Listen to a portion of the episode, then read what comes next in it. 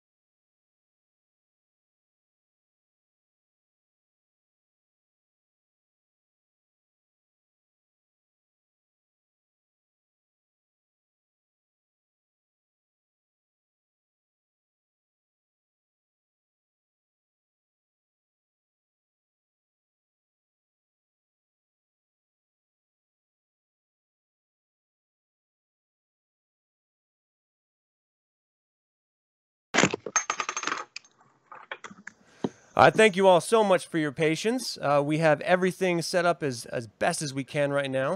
Uh, I want to thank all of you for jumping in the chat so early and uh, for your attention. This is going to be a good show today. In fact, um, I'm going to be honest with you about the show. And perhaps this is the most honest way of looking at the issue as a whole. I personally find the idea of owning another human being repulsive. If you can't get another human to willingly act in your self interest, you're a shitty magician. But more so, we're all living in an America that has benefited immensely from it. Now, I'm not talking about Southern field hand slavery, though they did.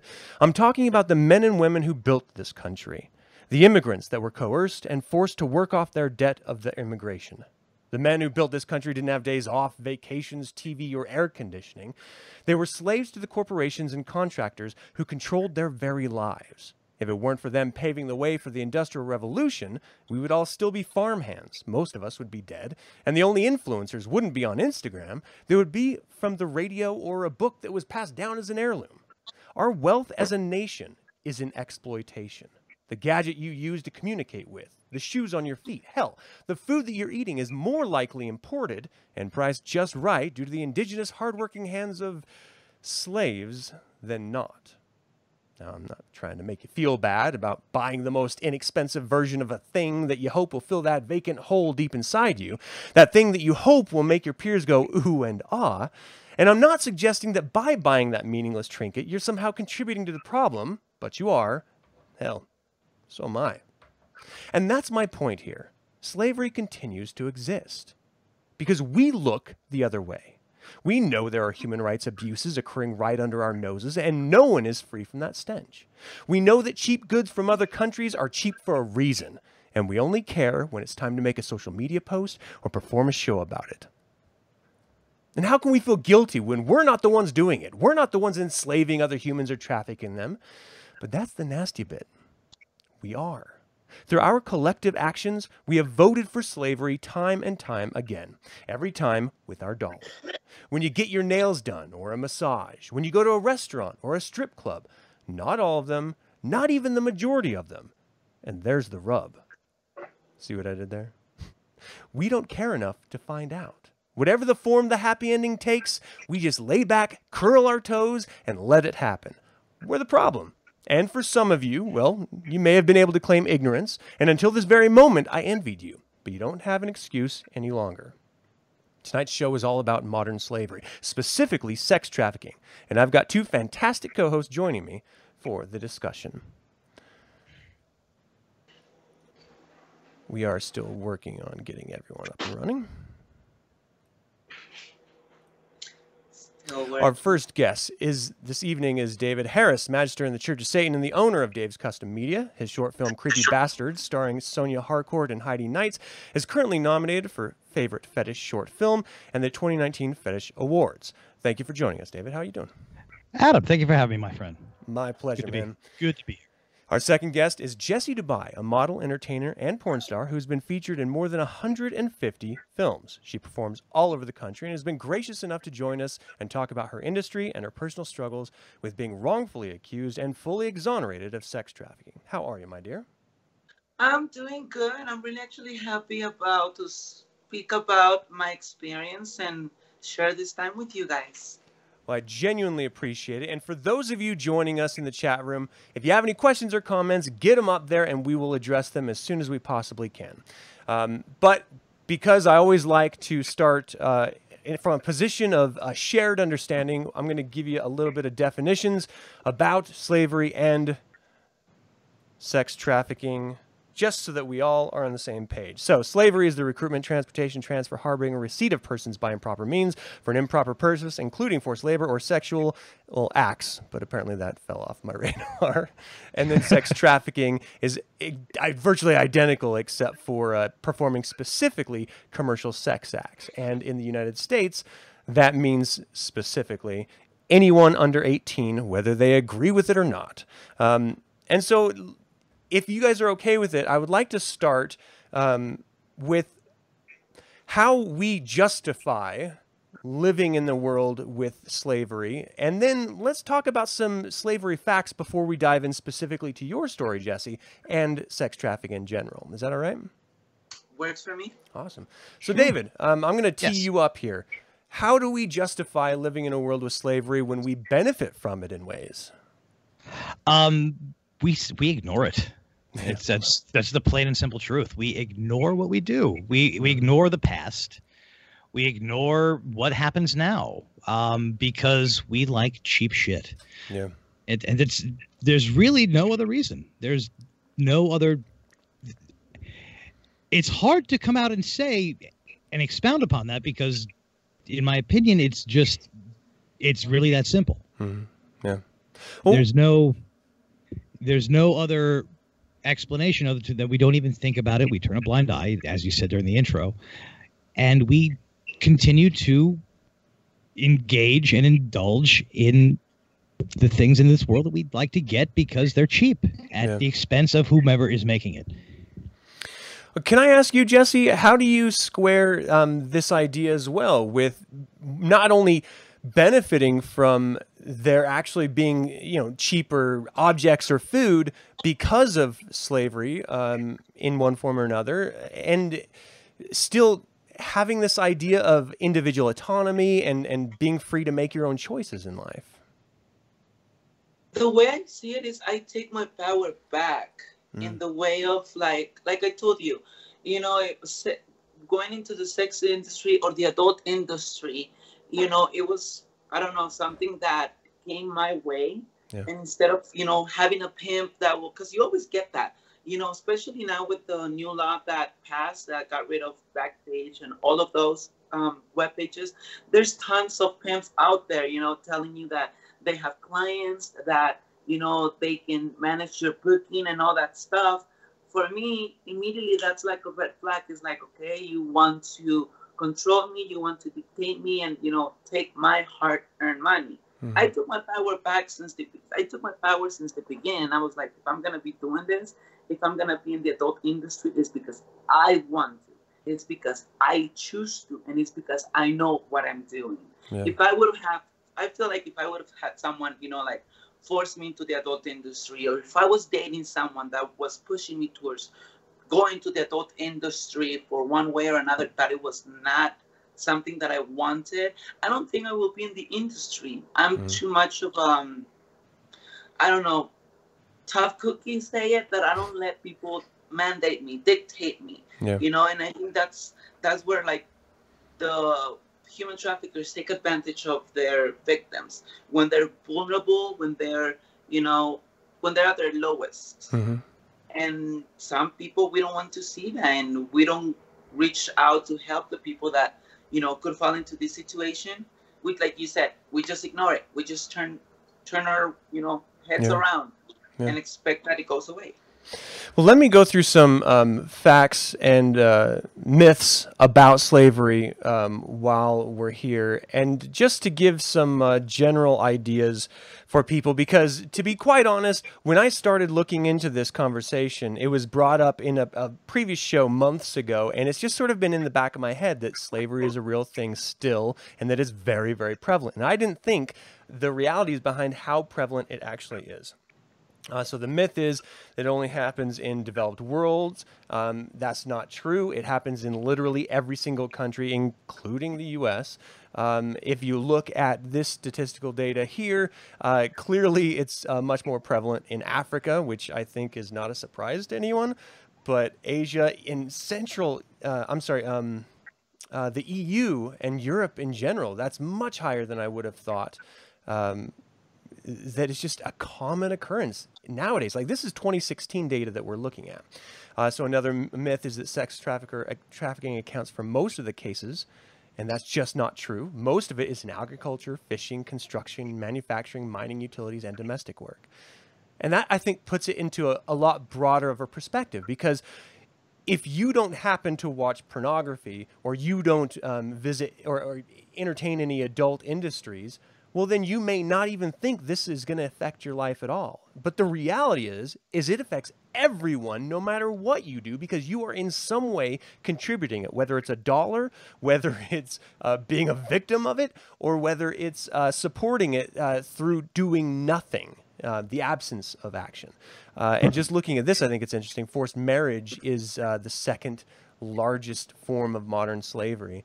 And uh, just south of me, I'm in Utah, and there's some fundamentalist Mormons that are uh, in trouble for this uh, for the past few years, uh, forcing children to marry into uh, these really creepy polygamous relationships. Just yeah, it's kind of it's kind of interesting that sex trafficking, as far as being compared to the overall global issue of, of modern slavery, is so far down on the list. Yet it gets the biggest headlines. Yeah. Um, you know, Fosta Sesta, obviously, the whole takedown of Backpage, you know, something that I railed about for a long time when that was first happening, um, brought a lot of that to the forefront. Um, but the fact of the matter is, you're absolutely right. The large majority of people who are, you know, being unfortunately enslaved are being forced into general labor, mm. domestic labor. Um, it's got nothing to do with sex, and yet sex trafficking far and away is probably the only form of slavery that's garnering any kind of headlines that anyone's trying to raise any kind of awareness about. And the sad part of that is, in my opinion, is that it has nothing to do with the people that are being enslaved. They're much more interested in going after independent working girls and, and independent prostitutes. They're not actually interested in solving the sex trafficking problem. Um, they've actually made the sex trafficking problem worse with Fosta Sesta because now they've they've pushed they've pushed prostitution back into the underground. Girls girls were running their own businesses. Mm-hmm. They were pimps were going away. There was no this it wasn't you know girls were really taking control of their own business and now with the internet being having having that marketing platform cut off at the knees thanks to Fosta Sesta a lot of girls are going back out on the street. A lot of girls are turning back to pimps, like Jesse was talking about. You know, pimps just showed up. Hey, I got clients here. Let's let's do some business. And girls are finding themselves in unfortunate positions again. They're they're adding to the sex trafficking problem that they claim to want to solve. Mm-hmm. May I add a little comment yeah, to your uh, thing? Mm-hmm. Um, well, let's see. With the Fosta Sesta and you know the law that passed, you know, I believe that what ended up happening it was just worst. Um, instead of helping the the the girls that they're claiming so much to save, they even made it worse. In my experience, when um, the person that when I was accused of human trafficking, um, they found my victim because she was posting on Backpage. Hmm. So if if, she, if the girl would have not been posting her pictures on Backpage, she would have never been found. So that's just like one you know aspect of it. Backpage, yeah, you know it was a advertising service, but at the same time, you all you had to do was just go into the websites find the pictures, make an appointment with the girl, go and rescue the girl. Hmm. So now that all those girls are out in the streets, now that all those girls are like locked up in an apartment with a black guy, you know, at the door waiting for clients to come in, how do you save those girls? How do you know where they are?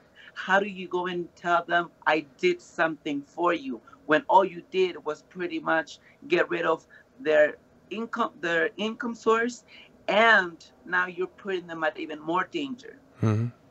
Well, I, I got to ask because in the chat room they're saying uh, it needs to be legalized. Would, in your opinion, legalizing prostitution all around the world solve the issue? Um, what do you think, Jesse?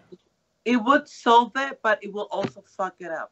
Look what happened with the uh, with the cannabis industry. It was a good business. I love cannabis, mm-hmm. but now that the government, you know, made it legal and stuck their little fingers in it.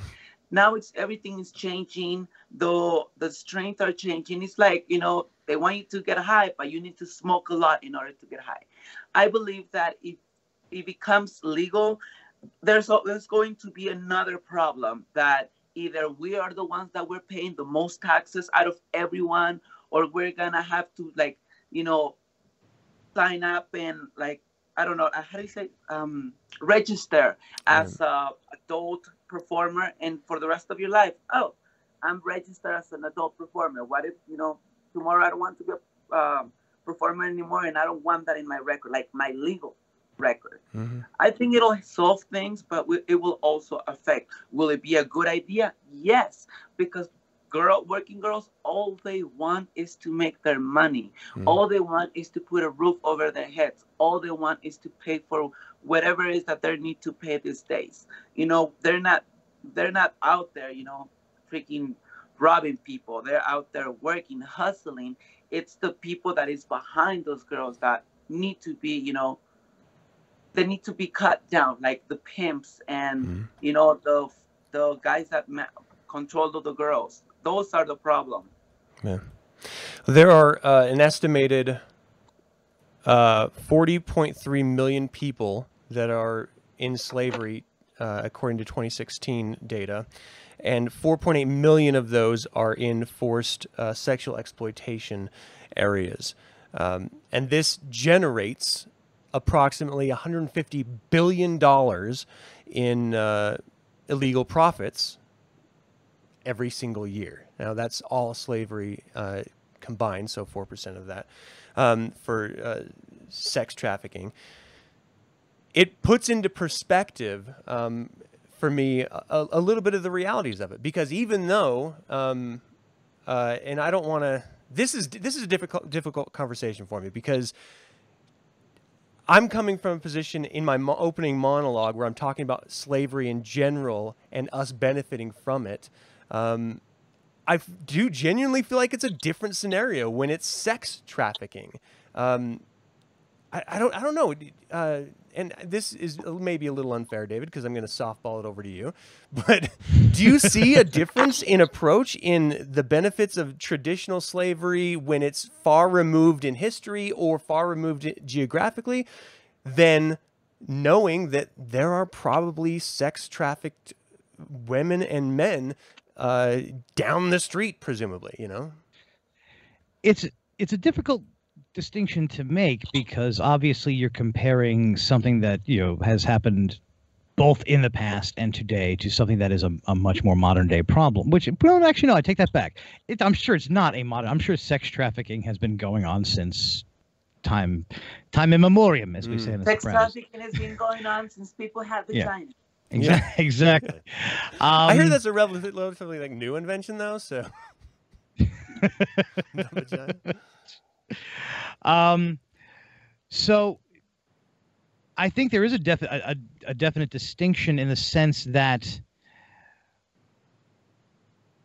it's the double-edged sword that I was talking about earlier, where you know sex trafficking ultimately weighed down on the list in terms of the overall number of people that are just human trafficked, you know, either for labor or for domestic stuff, and then versus sex.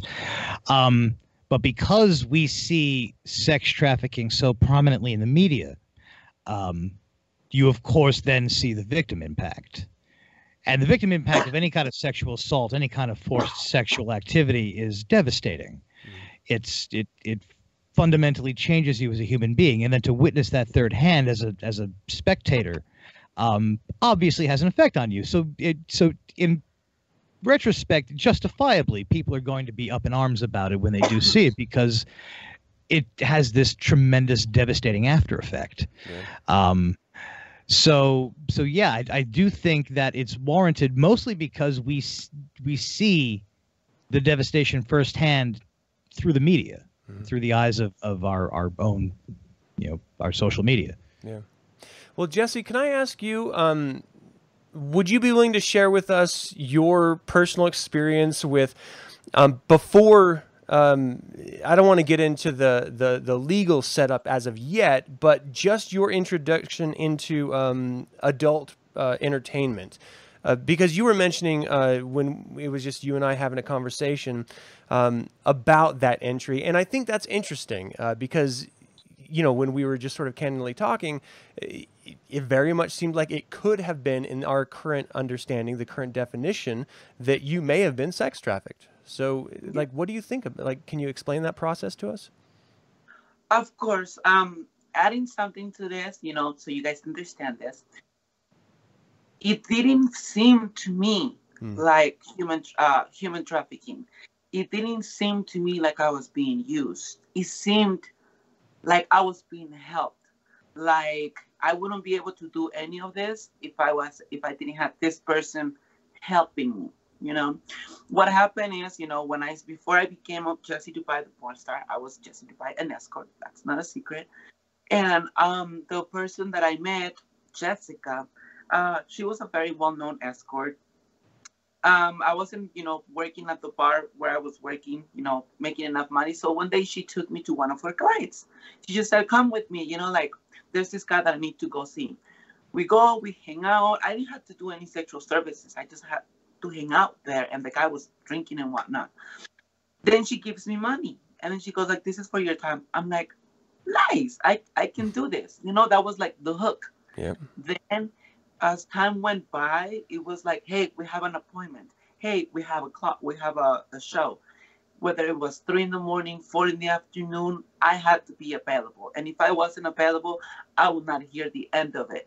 It got, it started to get to the point that I was being like harassed, bullied, threatened over the phone, you know, by this person of, you know, that if I didn't win and I performed with her, if I didn't win and I did a show with her, you know, I, my family was going to know what I was doing. Um, MySpace was very popular back then, so she mm. said she was going to make a MySpace, you know, and out me in front of everyone. Oh, so all that put me so much fear that I kept doing it, you know, until one day I realized I had a talk with my dad, and then he pretty much gave me my power back, eh, as in a way of telling me like, you do what you gotta do, but if you're gonna do it, do it because you want to and that's when I stopped calling her, stopped texting her, blocked her calls, and I walked away. But if I would have stayed, I mean, God knows if I will still even be here or if I'm in another city, you know, working for her. Mm-hmm. How old were you when you first started, if you don't mind me asking? 16. Yeah. I ran out of my house when I was about 50, three months before turning um, 16. Mm-hmm. I moved out. I started. I had a fake idea, of course. I worked to. I went to work at a bar, and that's where I met Jessica. And you know, things went on from there. I worked with her for like two, three years, until I was like, no, this is this is just like no. I I I'm I'm over the age of 18. I can do. I have a power now. I have a voice now, and people's gonna hear me. Mm-hmm. So then I just walked away. I started, you know, performing. I started doing my thing, and now that I think about it, you don't realize that you could be a target of or a victim of human trafficking, or you don't realize you are a victim of human trafficking until like you see it from the outside. Like when mm-hmm. once you step out of the box, then you see the picture where you're like, oh. Yeah, yeah. Suddenly you find yourself you've been coerced and you didn't even realize it because it people are convincing. Mm-hmm. You know, it's you know it, it it's it, what it's what we refer to it in this church as lesser magic, yeah. um, used for a nefarious purpose.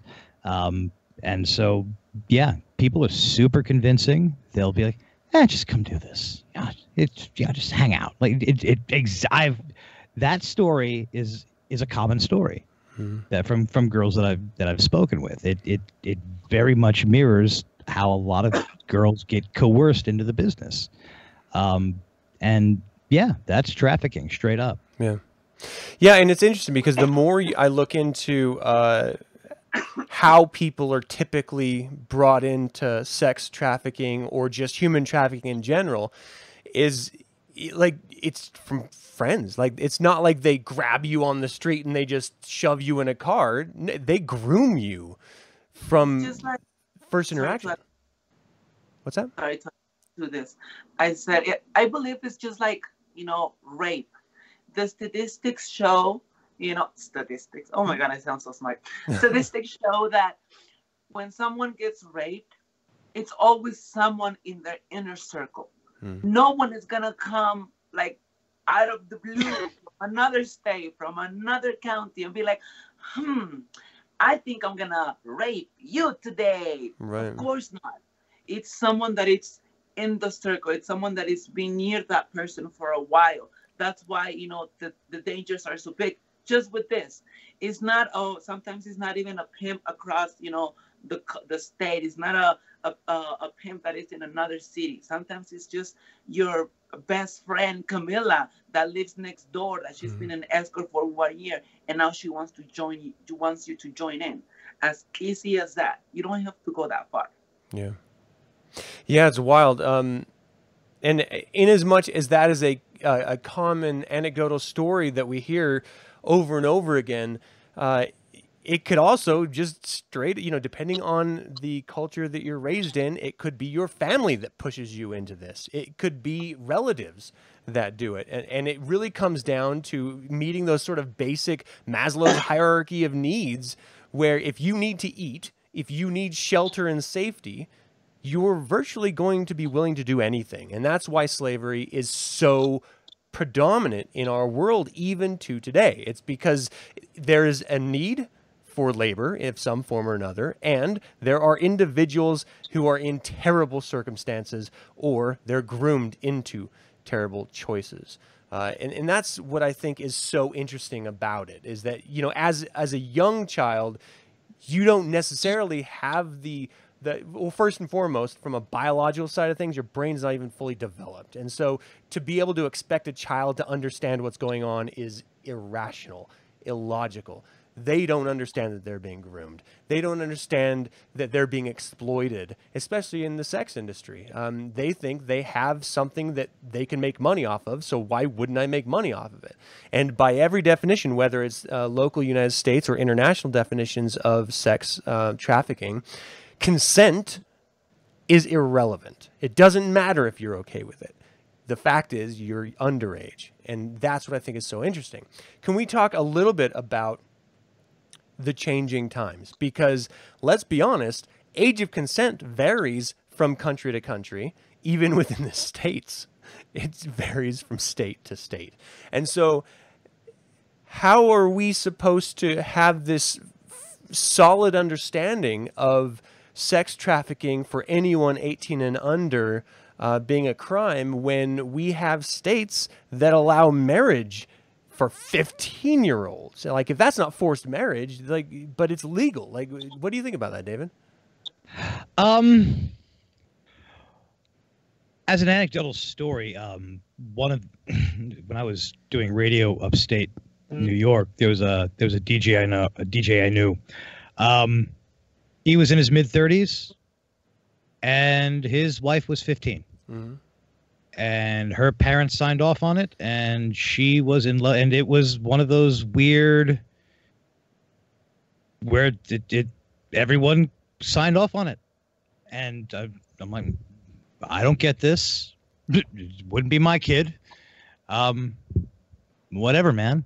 Um obviously forced marriage which occurs a lot like you said you know in your neck of the woods out in utah and and in other factions of, of the various Abrahamic yeah. religions, you know, Islam being very prominent, obviously other sects of Christianity as well, um, even Judaism, um, where girls are being forced against their will to marry some creepy old dude who they, you know, their family owes money to, or they, they were exchanged for some, you know, a, a goat and a bale of hay or whatever, however the fuck it works. Two cows. Um, two, two cows. Um, it's abhorrent yeah. and disgusting. And you're, yeah, there's there's no consent involved. You, this girl is basically being treated as a piece of property. It's the closest thing to actual owning someone as chattel mm-hmm. uh, that we've seen since 1863. I think that's an interesting point that you bring up too, because when we typically think about slavery, we are thinking of owning another human being legally and outside of the context of uh, you know child marriage I do kind of see that in the same way of owning another human being, um, which is why I'm, I'm, so sort of like on its face against it in in any state, whether it's legal or not. Um, but modern day slavery is not about that. It's about uh, coercion, not ownership, and that I think is a little bit more challenging because if you're if you're being coerced into slavery because of needs that you have or your family has, uh, or, or just desire to escape uh, a war torn country or something, and you're being forced to pay off that coyote or, or whatever for their transportation, if you can get past that glorious wall of ours, um, uh, you know, there's no consent there. You might as well be owned at that point because they're not letting you go. Like you're going to be indentured forever, ostensibly. Yeah, right? you've literally been sold. Yeah. By, by your family to some creepy old guy. Ugh. I don't know. Uh, that's it. That's that's what that's yeah. what that's what is happening. Yeah. Jessy. no other. Oh, I'm sorry. Yeah. I was going to ask you what you thought about that when it comes to this, to this idea of if if you were a 15 year old girl, are you able to make a decision about getting into a marriage, even if it's legal? Like, are you are you emotionally adult enough? I am 30 years old and I'm not emotionally ready. Imagine what a 15 year old girl that has no idea yeah. what she's about to encounter. And I'm a slut. I've been around the block. So I know, like, if I were to get married, it's like, okay, girl, you did it all. You can settle down. Now imagine a girl that she has no idea what's out there to get all this weight, because that's what yeah. I see when when these, these marriages, this weight on her shoulders now that, you know, she, she's she belongs to someone. Like, mm and it's so sad that like you said we are i like to call it programmed mm-hmm. you know? Um you know we we are raised into believing stuff. It's like girls you know being raised to think that they're princesses and that you know one day they're going to meet the prince that they're going to marry and the guy is going to pay for everything. That mentality is what puts girls to marry you know guys at young age or kind of like preparing them to, like you said, you know, get married at a young age. Once you get married, it's like this is what you wanted. This is your goal. Mm. This is your purpose. You get raised, you're born, you're raised, you get married, you belong to someone. Period. There's no more of that. Yeah, thanks a, a, lot, lot Disney. Girls? I said thanks a lot, Disney. All the right? princess movies. All the princess movies guide you to that. And what is it after the marriage? Nothing. Because literally, girls don't see it. It's like, now you in a way it's like owned you know like yeah. you said by, by by someone especially being so young and if the other person is the one with the monetary you know support then you're and you're just a housewife you're owned and yeah. i have no nothing against housewives i'm also one but you know you know where i'm going with yeah well can i ask uh, you guys what you think about um, the the industry right now the adult film industry because you're both steeped in that right now. Um, and David, I'll start with you. Do you still see the effects of sex trafficking today, or is it diminished, or is it really compartmentalized in regions, or? Um, in my own subjective experience, um, if I've encountered it, it has not made itself aware to me. There's like um, a neon sign. exactly. Um, I, I mean, be, I, because I mean, because I'm still, by all rights and purposes, you know, a small independent producer. Um, you know, a lot of the girls that I work with are are in completely independent. They're on their own. They're running their own business, and they all they're all level headed. They come in. They, you know, they they'll show up for the scene. You know, we'll shoot the scene. They're cool as fuck. They're totally professional. They get their money and they go home. Mm. Um, and they're completely level headed about what's going on. I've they've at at the level that I'm currently working at, it's not something that I see. I you don't. I'm not. Girls I work with don't have agents. Mm. They're all running their own shit. Um, and so I have a feeling that as the business became more democratized, as the cost of entry into the adult industry lowered, you saw girls and small independent you know producers like myself take control of their own business um, away from the people who might be trafficking girls into the industry. Mm-hmm. Um, I don't know how how it because Je- Jessy is you know leaps and bounds beyond me in her career. yeah. um, so I don't I don't I can't speak to the to the major studio experience, but at, at the level that I shoot at, I don't I don't see a lot of it. No. And how about you, Jessy? Do you see um, sex trafficking or, or signs of it still around today uh, in in your personal experience? I I mean, there's no sex trafficking in the adult industry is the way i see it because everyone is there you know for one reason or another but everyone is there you know legally Hmm. you know you have to provide paperwork you have to provide ids you have to provide you know tests and all that stuff you have to do it willingly you know even if you're like you know if you don't even if you don't want to do it that morning because you're tired because you're mad because you're something you're still going there to work. Where i see the problem is companies um, and sometimes even producers or sometimes even um, the um, i was gonna say pimps the um, agents of the girls. Example i see it a lot when girls tell me oh i want to shoot with you so bad like our movie will be so freaking hot. But my producer tells me that if i shoot with a trans girl i'm not hired no more. Oh my producer says that if i you know shoot with this i, I won't get shoots no more. And that's how it's they're controlling them. It's like i don't think you can sell this so you can't do this you can't do that you can only do this you can only this do these kinds of things and guess what? I just booked you a you know 25 black guy gangbang. You're gonna get paid this much oh okay Hmm. but no you can't work with the trans girl even though it's something she wants Right. that's what i see the not the trafficking but like the abuse or the trying to take the girls powers from them you do this you don't get to work with me no more Yeah. Well, I think that's interesting because that leads us into the next idea, I think. And that's, you know, we were talking about underage trafficking, but there is very much a control aspect, the, the autonomy of self. And, you know, if, if you want to be able to perform in X film or in, in any way, wh- why would anyone else have a say in that? So is it just, is it, is it major, major I'm sorry, blah.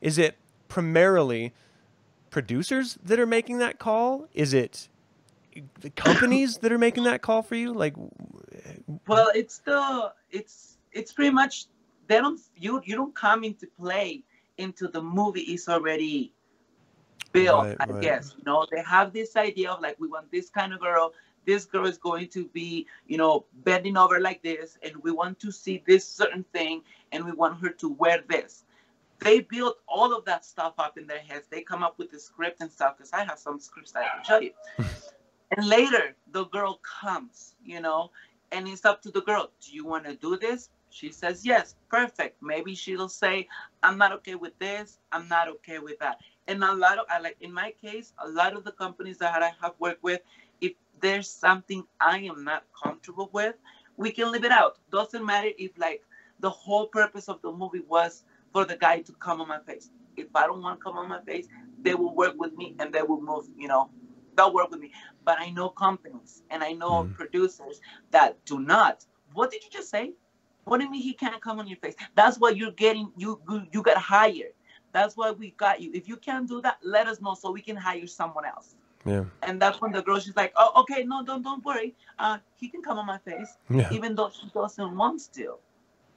Interesting. it's all kind of like you decide you know? I Mhm. mean you, you you you have a yes and you have a no you know if you say yes deal with it and if you say no know that you can there's going to be consequences maybe this person won't work with you but there's other companies that will work with you Right. Well, can I? Could, would you be okay transitioning into uh, your experience with being targeted as a sex trafficker? of course um it's a very two year story Yeah. two year long story so gonna short it up so everyone get Um, comfortable. Get We're gonna be here. the popcorn out Get the popcorn out. I'll, I'll be like this. I'll be like, so it was once upon a time, yeah, it ends as a princess story. Like we're reading the, the book to a child. No, so in 2016, I met with a 16 year old uh, African American girl that came to me um, to work as a prostitute Mhm. or wanted me to make her a website. Now, intentionally, my intentions were none of that. My intentions were to help an escort become a porn star. When I realized that after like uh, some time, actually within 30 minutes of my conversation with this girl that I was introduced to by an old friend that was my driver when I used to go to school, I realized that she is just a girl trying to become an escort, trying to build a website and get clients. I immediately I saw the fear in her eyes, so I could tell like this is not okay. Like this is not something I want to be messed with. But I also felt like she needed help, you know. So mm-hmm. I didn't know how to tell her. So I just gave her phone numbers of you know the women's uh, homeless shelter. I gave her numbers for um, um, women's associations here in Colorado that will help her, you know that was up to her. She didn't call. One year goes by. I'm traveling, having so much fun around the country. Hmm. when I'm in New York, I get a call from my assistant saying that the FBI is at my house. Literally, my blood dropped to my feet. But I was wondering, what do they need from me? Like, how can I help them? I never thought I'm in trouble. Mm-hmm. I immediately said, they need me. What do they need? So I cut my trip short. I come to back to Denver. The next morning, I get summoned to testify at a grand jury. Once I go, um, I couldn't even get a lawyer or anything because the appointment, was, the summoning was for the next day at eight in the morning. So where am I gonna get a lawyer in three, four hours? Yeah. Um, so I get there. I had no fear. I knew I didn't do anything. You know when you have that confidence. I walked in like nothing happened. Apparently, um, as soon as I walk in, the persecution twisted everything against me because she knew I was a porn star, of course. So she made me introduce myself not as the legal way you would, you know, like, hi, my name is so and so, and I am model uh, award winner actress. That's what I said. She didn't like that. She wanted me to specifically say, my name is so and so, and I'm also known as Jessy Dubai, porn transsexual porn star, mm-hmm. because she needed that word where she goes, ah, porn star that's the word I wanted you to use. Yeah. Now, you being a porn star, have you ever received money in exchange for sexual purposes? So you're like, are, uh, I'm a porn star, so I'm like, I'm like, well, and I was like really sassy. For people that knows me, I'm a fucking sassy bitch. So I didn't give her like a yes or a no. I was like, this bitch wants to get me. I'm gonna get you back, you dunt. You know what a dunt is, right? Yeah. So I don't, like, but I just act like I do. Well, you said dumb. okay, there you go. Okay, so I told her, you know, I, am like, well, if you're implying that if I commit prostitution, no, I don't, ma'am. I do get paid to have sex in front of a camera for a paying check that gets taxes deducted that pays your salary. so maybe yes, but prostitution, no. And then she just everything that she kept throwing at me, I kept like saying, That's what you're saying. My words are the following. Just in order to make me look bad in front of the grand jury. Mm-hmm. At the end of that, it broke my heart when I found out that I go, I call a lawyer, I look for a lawyer that whole day. The next day, the lawyer calls me and he tells me that the grand jury came back with an indictment of 19 charges. Damn. And they all range from human trafficking of a minor, pandering of a minor for sexual purposes, conspiracy of helping a minor to commit illicit activities. You and anything that it was in the book, she threw it at me. They had no evidence. They had no calls. They had no money transfers. They had nothing against me other than my own testimony that they used against me because I was a porn star. Mm-hmm. Because in their mind, they said, oh, you were an escort at one point, so you're going to escort her. Oh, you're a porn star now, so you're going, you're you're starting to escort people. So you're the, you, you they thought I was the madame. They right. thought that I was like, and it was like a 15 person escorting ring that I was, you know, met, uh, thrown into, and all of them, they all were getting like five to 10 years, five to 10 years. I was looking at 50 to 60 in Holy prison. shit. And I kept asking for my evidence. I kept asking for, like, tell me what you have against me. Yeah. Good. At the, like, the three courts before we ended up having the um, trial, because I went to trial.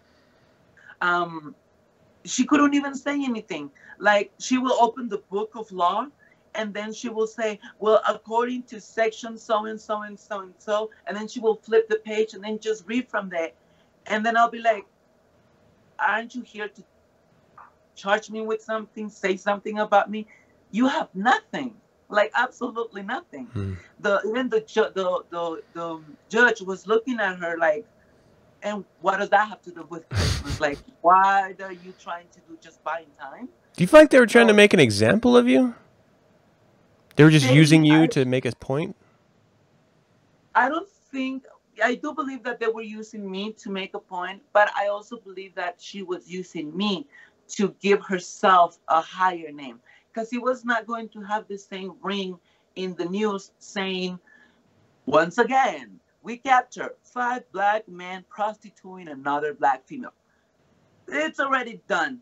But when they say we capture and with this man, Jessy Dubai was running an escorting ring where we saved a 16 year old girl, boom, Right. that's catchy. And now you said this this took place in New York. You said correct? Uh, no, here in Denver, Colorado. I live in Denver? Denver. Okay. So this happened in Denver. So, and at the time that that was going on, There's the black people in Denver? Just Yes, of course. I know. A lot of my black brothers are here. totally just kidding. so, you know, that's like something that happened. So they needed to add that to like my, let's just, you know, add that to this. right. So when I saw myself in that situation, first I knew I was 100% innocent, but I didn't trust the system because the system it was what threw me in there. I gave them everything they needed. I Mhm. gave them my phones. I gave them my email addresses. I gave them. They went through my house. I was so you know Yeah. sure that you know I'm innocent. I have nothing to fear. But Yeah. everything they found, they they were able to twist it, to change it uh, around, and make it seem like you know. I, I told them that I had cameras and I had a, a, a, a studio equipment on my house. Immediately, their first thought was, "Did you have the equipment when you met the girl? Did you record the girl? Did you make videos with the girl?" Like, where does all this come from? I just said, I just literally six months ago got a studio. This happened a year ago. So where is your sick mind that you're trying to force me to go there? You know, that's what I like. That's what like. They doth a lot of protest too mind. much. Yeah. Yeah. and I mean, the grand jury that I had, it was like, well, it was like 10 people of them They were like white hair and like super thick, you know, bottom, uh, bottle glasses. So imagine when I said the word vagina, they were like, Bunch of pearl clutching douches. exactly. So I was so scared. They threw everything at me. Long story short, the they offered me a deal where they got rid of uh, all the 19 charges and only give me two. That will make me look 10 to 15 years in prison. Oh no, in jail this time. Not Right. prison, jail. Ah, nothing. Walk in the park. Yeah. Now the deal was this. And I mean, tell me if I'm wrong. When I when I saw this, I was like, "Oh, you got nothing on me, bitch. Let's dance." Yeah. because she said, "Here is your, you know, the deal. This is what we offer you, and we get rid of, you know, all those charges, and we'll leave you with two: pandering of a minor for sexual purposes and possession of controlled substances." And I'm like, "Where the fuck did the possession of controlled substances came from?" They're just But- pulling shit out of a hat, like fortune cookie. Yeah, it was just like it's an equivalent. It's like they look for a similar charge that will have the same weight, and I'm like, so if I stab you in the throat, it counts the same as if I stab you in the balls. Like if I stab you in the arm, it's a less. You know, like Damn. fuck We, we found a loose pill in your purse. It's a Motrin. It doesn't matter. It's powder and it's white. Exactly. So when that happens, she says, "But the the only way you can get this deal is if you do not ask me for your evidence." That's when I was like, "Huh? I'm asking you for my evidence." Oh, can I sit down with this prosecutor at a poker table? Oh, oh, I would take her money. I'm like, No poker face. "Here you go. Have your deal. I don't need it. Let's dance." So the next morning, the next uh, week, it's when we set up for pre-trial, where basically she let the judge know that apparently my victim was was um, testifying in another similar case, you know, um, in another county, and she wanted to go bring the transcripts from that county into my case to see if they said anything about me or anything right. said. The judge said, I will grant you permission, but you don't have any more time. You have from today into the next Friday to go get those evidence. Mm-hmm. That same day, she was like so desperate to get me, I guess. She went as soon as she was done with me. She went to Arapahoe and picked picking up. knees up and just running. yeah, she was like, "Bitch, I'm gonna get you," you know. So when she gets there, for my luck or my bad luck or her bad luck, my victim was there, and they asked her, "We are conducting a investigation against so-called Jessy Dubai. Mm. Can you please, can, will you help, help us?" She said, "Yes." She said, Can you testify against her? She said, No. She said, Can you please tell her tell us what she told you? And everything that I told her, this is not for you. Try to be safe, walk away. Here's numbers of associations. I'm sorry I can't work with you if you don't have an ID. Everything that I have told them since the beginning is what she told them. Beautiful. And then they asked her, Will you um, testify against her? She said no at that moment there were no charges against me the victim defended me and she said she's innocent mm-hmm. she has nothing to do she tried to help me i didn't listen yeah. now the girl she, by this time she was like what 19 19 years old something like that so no no no she was 17 now she's like when the, all this ended she was like about to be like 19 right when my case, you know, got dismissed, that my charges were dropped, my um, name was cleared of all guilt. I was not even, you know, like guilty by association. Like I literally had nothing to do with it. Yeah. But the fact that they wanted me to be, you know, guilty of it, I can show you the papers, and I have a huge book like this. that when I read the transcripts, like I told you earlier, mm-hmm. I believe that I'm that kind of person. I, they made me believe because they use my words, but the way they twisted them and the way they they rearranged them, they were my words, but it was not what I meant. Right. It just made me seem like I was this horrible monster they they portrayed me to be. So my experience in in that with that whole thing, it was like they made me doubt myself.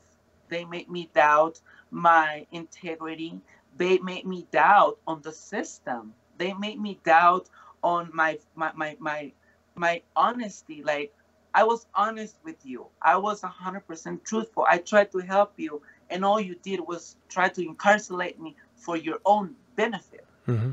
When you knew you had nothing on me you still went ahead and push and push and push and push trying to get you know a shining star for your office when you knew there was no leads there was nothing you know? Using me as a pawn in your little you know log game is not something that i was counting on when i was fighting this you know case. Because you trust in the system. You think that you know the system is in place for a reason until you're in it then you realize right. how fucked up it is where someone can be charged of the two people can be charged of the same crimes but one gets double the sentence compared to the other. Right. Just based on the way they look, where they come from, um, race, age, sexual preferences. Like we're at the mercy of whatever is running the system. Government does not exist to serve the people. Government exists to control the people. Yeah. Just like but, church. Yeah, People have people have replaced their god with their government, um, and quite often they will conflate the two. The government is probably the biggest trafficker of, of slaves um, in the modern era. Hmm. Are you um, talking about the caged children? I'm talking about I'm talking about them. I'm talking about forced labor camps when it comes to people that are in I'm talking about private prisons. Oh yeah. Um, Oh yeah. You know, you, that's free labor. Yep. What and they that? use that's, them too. You're, yeah, you're being held. you're being held against your will because no, I mean, granted, you've committed a crime, you're serving your sentence, but now you're being compelled into forced labor. At the end of the day, that's fucking slavery. Mhm.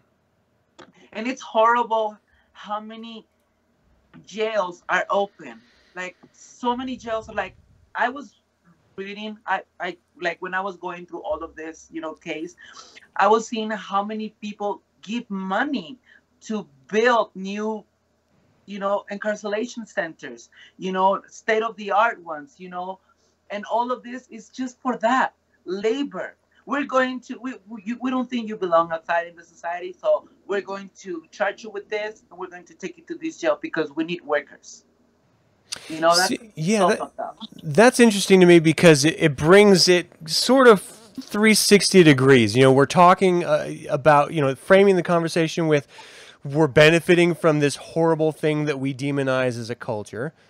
And we're ending it with, well, the powers that be have allowed private prisons to exist for financial profit, which means you have to have a population that's incarcerated for them to get profit. The entire purpose of a corporation is to make money for its uh, board and investors, so they have a fiduciary obligation to do so. So we have to get new bodies in there.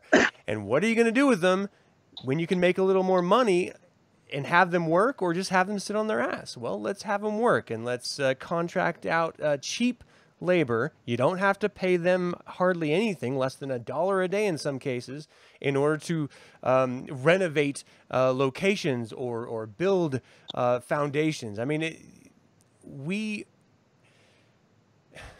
we're looking at this concept of trafficking collectively through a very narrow lens.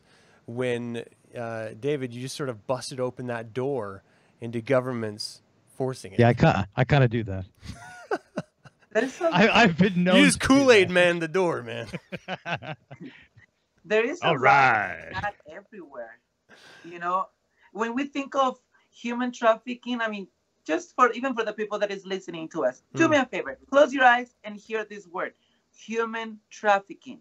Right. What comes to your mind? Immediately, I think of a child put, being put in a car to be sold by, you know, somewhere. Or Right. immediately, I think of a prostitute that is being pimped out.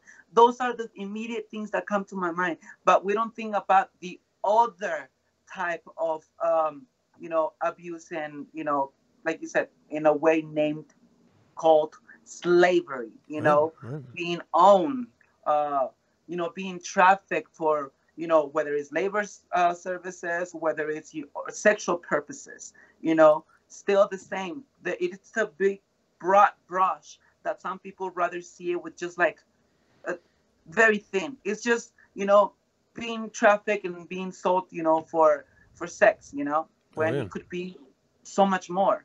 Now, organ, I mean, you know, people that get kidnapped and their organs get, you know, sold and stuff. I mean, that's that's horrible.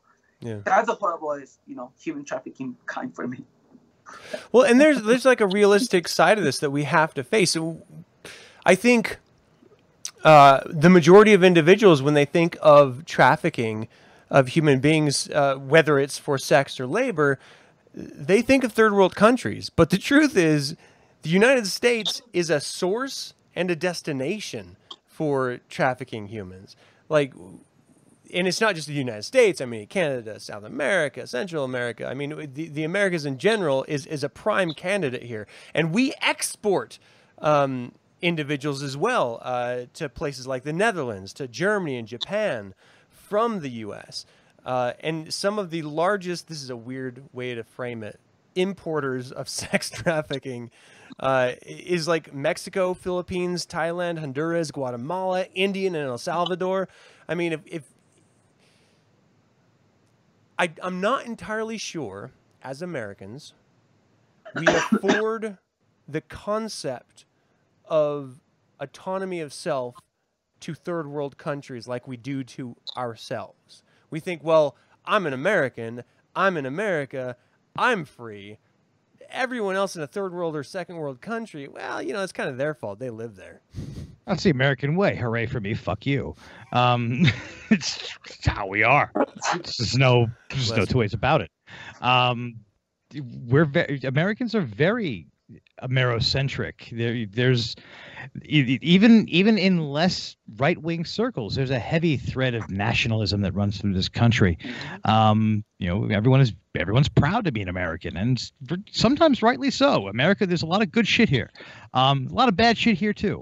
Um, and I think it's we shouldn't be afraid to call out that bad shit um, because it at the end of the day we should be able to openly discuss the things that are wrong with this country. We should be mm. able to criticize our leaders. We should be able to question laws, question authority, because human beings are fallible. It is as evidenced by the fact that we can't seem to solve this fucking problem. Yeah. Um, where we we've continued for 200 plus years to turn a blind eye to the various forms of slavery in this country. It still exists. And until we're able to do that, until we're able to say, hey, we should really do something about that, um, we're just going to continue to live in a hypocritical society. Yeah. And it's, I think, I think at this stage, Americans are comfortable with that. Mm-hmm. Yeah, I, I mean, what do you think, Jessy? I, do, do you think collectively Americans are just they're they're okay with it in some way or another? I consider myself an American because I've been here since I was very little. So mm. I'm going to say yes when it's convenient to us. No right. when we want to make, you know, something out of it, whether we're against it or mm. whether we're, you know, you know, we have a personal bandera, just like you know some political people that have it. Right. That, um, example, uh, you know, po- politicians they they're saying, you know, with with the stopping says that they're saying, you know, like they're patting themselves in the back, saying like we made a law that makes it illegal for websites to help pimps prostitute girls. Great, yes, but they're not saying we also made it really hard for working girls that are in this business to uh, put food on their plates. Now we actually exposed them to new pimps. Now mm-hmm. we actually don't know where to find the victims anymore because their pictures are not out there anymore. But don't worry, you believe that we did something good. So good for us. Mm-hmm. That's what I mean when it's convenient to us. It's good optics. Mm-hmm. Yes. Yeah. It looks it looks good and does nothing. If anything, it made it worse. Yeah. Yeah. Totally. And I mean, I think that's as good as it gets in this conversation. Unfortunately, like I, am not sure. Yay! Yeah, woohoo! it got worse because there's no real way to to solve this when collectively, you know, we'll do mouth service, but when it comes to actually doing something about it, you sort of throw your hands up and you're like, well, what can I do? And now there are international organizations that support um, legislation in different countries to help tamp down uh, uh, slavery in all of its forms. Um, and yes, I think we should absolutely explore that. And for whatever reason, uh, the tightening of restrictions uh, that already exist is not fully adopted by everyone in our current uh, Congress, which is a strange thing. But if if you want to uh, try to clamp down in your own personal way, reach out to your representatives. Um, you should definitely be checking out. Um, uh, give me one second here. It's the uh, International Labor Organization's uh, proposal of HR 898, Trafficking Victims Protection Reauthorization Act uh, uh, policies. They actually make it so you don't prosecute the trafficked victims for their behaviors, which I think is probably the largest problem that we have right now. Because if you were trafficked and you prostitute yourself, you're going to prison. And it wasn't a choice you made. It was something you were forced into. And now you're suffering consequences of something that you had no choice in in the first place. Uh, or you were literally coerced and Stockholm syndrome believed that it's a good opportunity for other people like you, and so you bring other people in, but you, you were brainwashed to that position. Uh, from having suffered from it yourself. And so there is there are proposals, policy uh, addendums that would, uh, if not completely uh, alleviate repercussions for those that were trafficked, it would lessen the consequences of their actions uh, after they have become of age. Um, or repeating the behavior to others. So I think it's something worth exploring. And honestly, I don't ever see anyone giving up their cheap phones or their cheaper shoes. Like if we understood the actual cost of products in our world. Imagine paying five grand for an iPhone. Seriously, eh, like eh, if you had to pay for every labor hand that helped make anything that you have bought in the past 10 years or your entire life, you would be just like every other past civilization of having a suit that you saved up for and you took great care of because other than that you would have nothing to wear. It's, yes. it's insane to me. All right so um, do you guys have any closing thoughts on the idea of sex uh, trafficking or slavery in general? Um, slavery's bad okay? Um, sorry.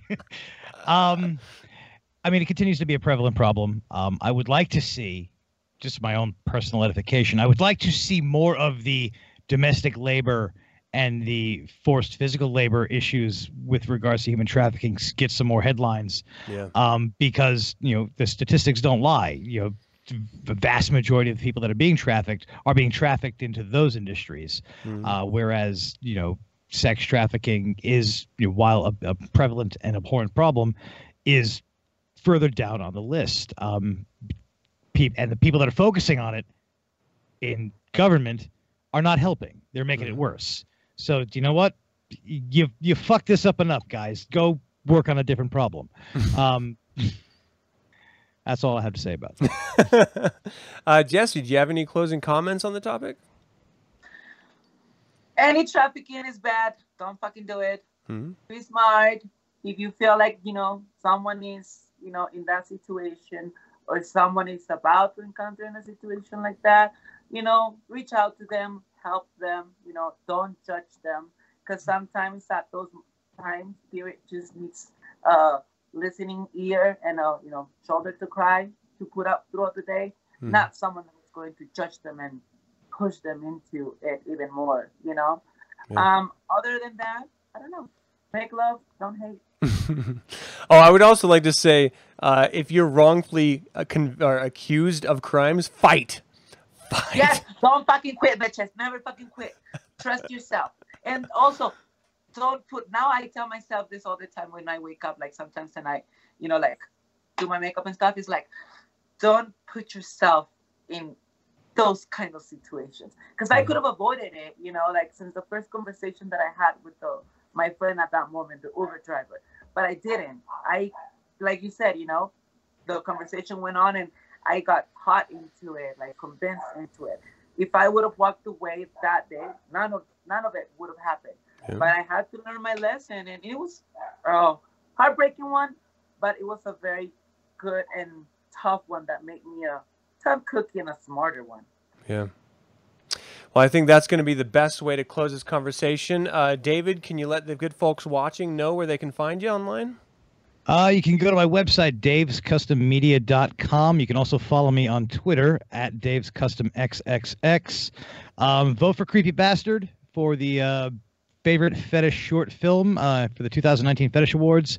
Uh, link is in my Twitter. in the um, description of this video as well. Awesome. Yeah, vote. I think voting ends July 12th. Um, so you it. have until then. Vote yeah. vote daily. Vote often. Uh, Jessy, I want, a, I want, a second trophy to go along with my first one. yeah, hell yeah. Uh, Jessy, where can the good folks find you online? Of course, just go to my website, D Jessy Dubai, or my Instagram, which is my favorite one, the Jessy Dubai, hmm. or my Twitter, which is that the porn one, which is at yeah. Well, definitely, uh, I highly recommend checking out Jessy online. Uh, some crazy hot stuff that she's doing, and uh, David is doing some amazing stuff uh, with his films, uh, especially if you're into fetishes. He's got all sorts of stuff there, so it's it's really great. And go vote Let's get this man his well deserved award, everyone. Thank you guys so much in the chat room for all your conversations and for joining us for this long uh, discussion. We appreciate your time and attention. And until we can speak of the devil again, everyone, hail Satan. Hail Satan.